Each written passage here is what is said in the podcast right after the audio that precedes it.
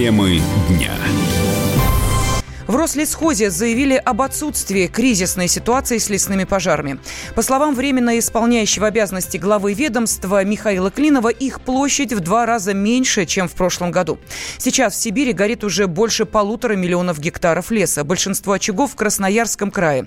Специалисты гидромедцентра и Роспотребнадзора успокаивают население, опасности для здоровья людей нет. С подробностями корреспондент «Комсомольской правды» Елена Некрасова. Эти пожары возникли из-за аномальной жары и сухих гроз в Ивенки, это север края. Сейчас почти все эти пожары в так называемой зоне контроля. Это такие труднодоступные удаленные места, где нет никаких населенных пунктов, ну и где тайгу никто не тушит по простой причине, что это экономически невыгодно. Объясняют это так, деревья не товарные, то есть продаже они не подлежат. Жителям и предприятиям эти пожары абсолютно ничем не угрожают. Добраться трудно, ну а доставлять туда какую-то лесопожарную дружину авиации это очень дорого и, кстати, небезопасно для самих пожарных, потому что вовремя их могут не успеть эвакуировать, если что-то случится. Такой подход может быть оправдан, когда горит там 50 тысяч гектаров леса, к примеру, но когда в крае горит миллион гектаров, а на земле от этого дыма задыхается не только вся Сибирь, но и даже Тюмень, дым дошел до Тюмени. И вот даже несмотря на то, что в последние два дня ветер переменился и дым немножечко над Красноярском, но все-таки развеялся, проблемы это не снимает. Синоптики говорят о том, что дым к нам пришел с северо-востока, северо-восточным ветром со стороны горящей тайги в Венки, но так как он уже уже ушел далеко на запад, соответственно, даже если ветер сменит направление на противоположное, к нам вернется наш же дым. Он немного, конечно же, рассеется, но тем не менее глобального изменения в воздухе пока не предвидится никак. Специалисты гидромедцентра и Роспотребнадзора уверяют, опасности для здоровья людей нет. Однако режим неблагоприятных метеоусловий в Красноярске до сих пор не введен, и метеорологи, которые этот режим вводят, объясняют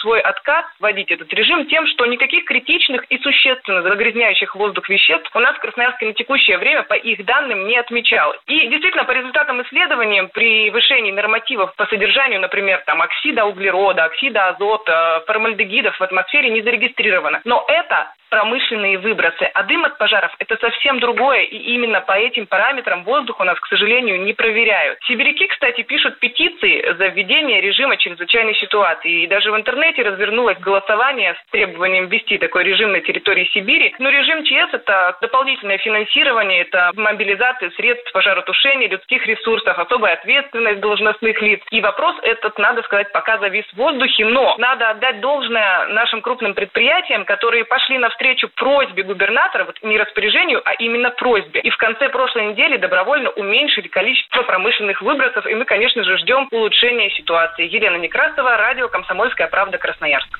Эколог Сергей Михалюта считает, что в регионе нужно объявлять режим неблагоприятных метеоусловий. Результаты замеров, которые проводят метеорологи, некорректны и есть угроза для здоровья населения.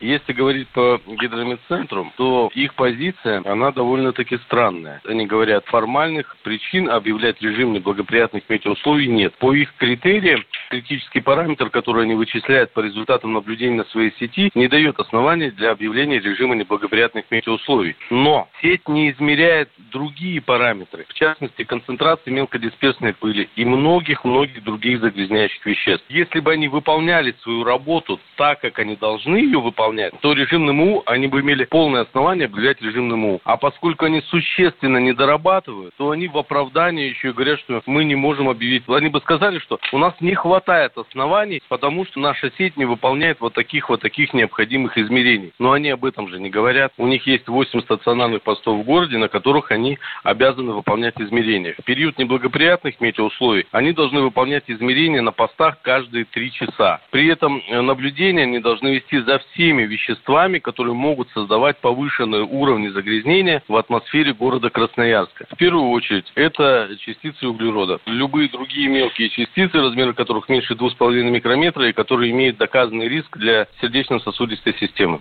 Дым от лесных пожаров в Красноярском крае окутал всю Западную Сибирь. Ветер распространил задымленность на территорию Хакасии, Алтайского края, Кемеровской, Новосибирской, Омской и Томской областей.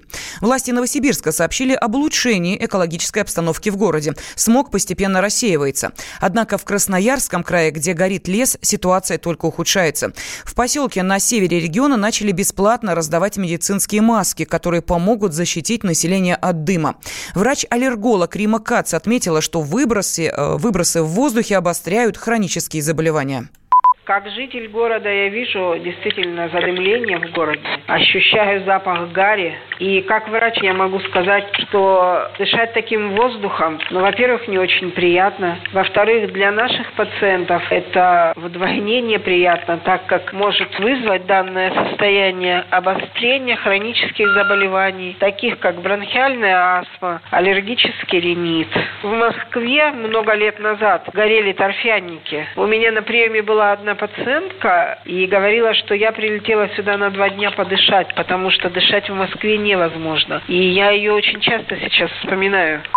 Старший научный сотрудник Института леса имени Сукачева Евгений Пономарев назвал лесные пожары проблемой планетарного масштаба.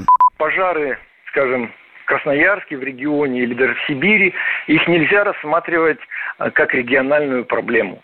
Потому что эта проблема даже не федеральная, это проблема в масштабах всей планеты.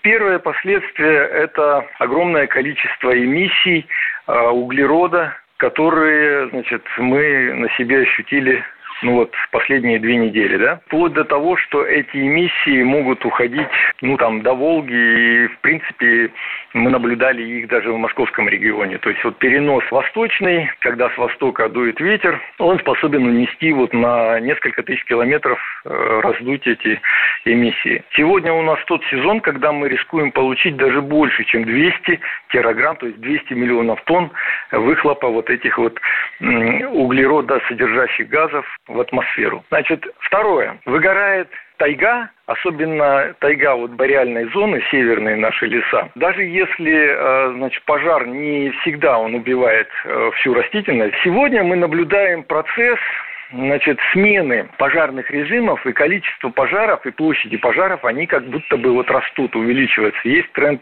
повышения. Процессы лесовосстановления, они какими были, такими и остались. То есть лес не может восстановиться быстрее, чем, допустим, за 50, 75, 100 лет. Третий эффект. Дело в том, что после пожаров э, мы рискуем, особенно после масштабных пожаров, когда, э, значит, там 20-25% территорий пройдено огнем в разные годы, это накопительный эффект. То есть мы получаем уже четверть а, зоны, которая пройдена пожарами.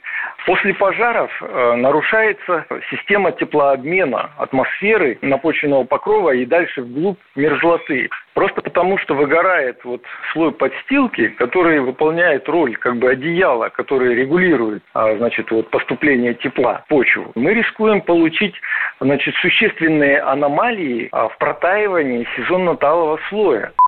Горят леса и в Якутии. Тушить пожары в регионе будет самолет-амфибия Б-200. Он задействован в отдаленных районах, куда трудно добраться наземной группе спасателей. Кроме того, самолет поможет в локализации опасных очагов изгорания.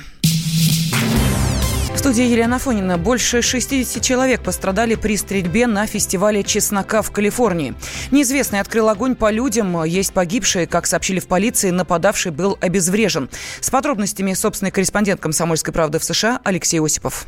В калифорнийском городе Гилрой молодой человек, чья личность пока не установлена, перелез через ограду поля, на котором проходил гастрономический фестиваль, и открыл стрельбу. Три человека погибли, более 20 получили ранения. Один из пострадавших находится в критическом состоянии. Среди убитых шестилетний ребенок. Нападавший был застрелен полицейскими. Они заявляют, что пока не знают мотивов преступления. Алексей Осипов, «Комсомольская правда», Соединенные Штаты. На пресс-конференции глава полиции города Гилрой, где проходил фестиваль, рассказал, что полиция прибыла на место случившегося спустя минуту после нападения. Очевидцы рассказали, что преступником был белый мужчина в возрасте около 20 лет, одетый в военную форму. Он открыл огонь по посетителям фестиваля из винтовки. Нападавший ни в кого не целился, стрелял во все стороны. По данным свидетелей, преступник сделал от 10 до 15 выстрелов. Фестиваль чеснока в Калифорнии – один из самых масштабных гастрономических праздников. На протяжении трех дней в парк города Гилрой приезжают десятки тысяч человек. Накал страстей на радио «Комсомольская правда». Кто прав? И главное, кто виноват? Все губернаторы и мэры сидят у телевизора с э, блокнотиком, не дай бог, кто-то что-то сейчас Путину задаст какой-то Врачей вопрос. нет? Нет. Педагогов нет? Нет. Мы тут революционную ситуацию себе закладываем. Жги глаголом этих мразей. Извините, у нас каждую неделю какие-нибудь там задержания и посадки. Андрей и Юлия Норкины. По будням в 9 вечера в программе «Простыми словами». Не могу ответить на этот вопрос.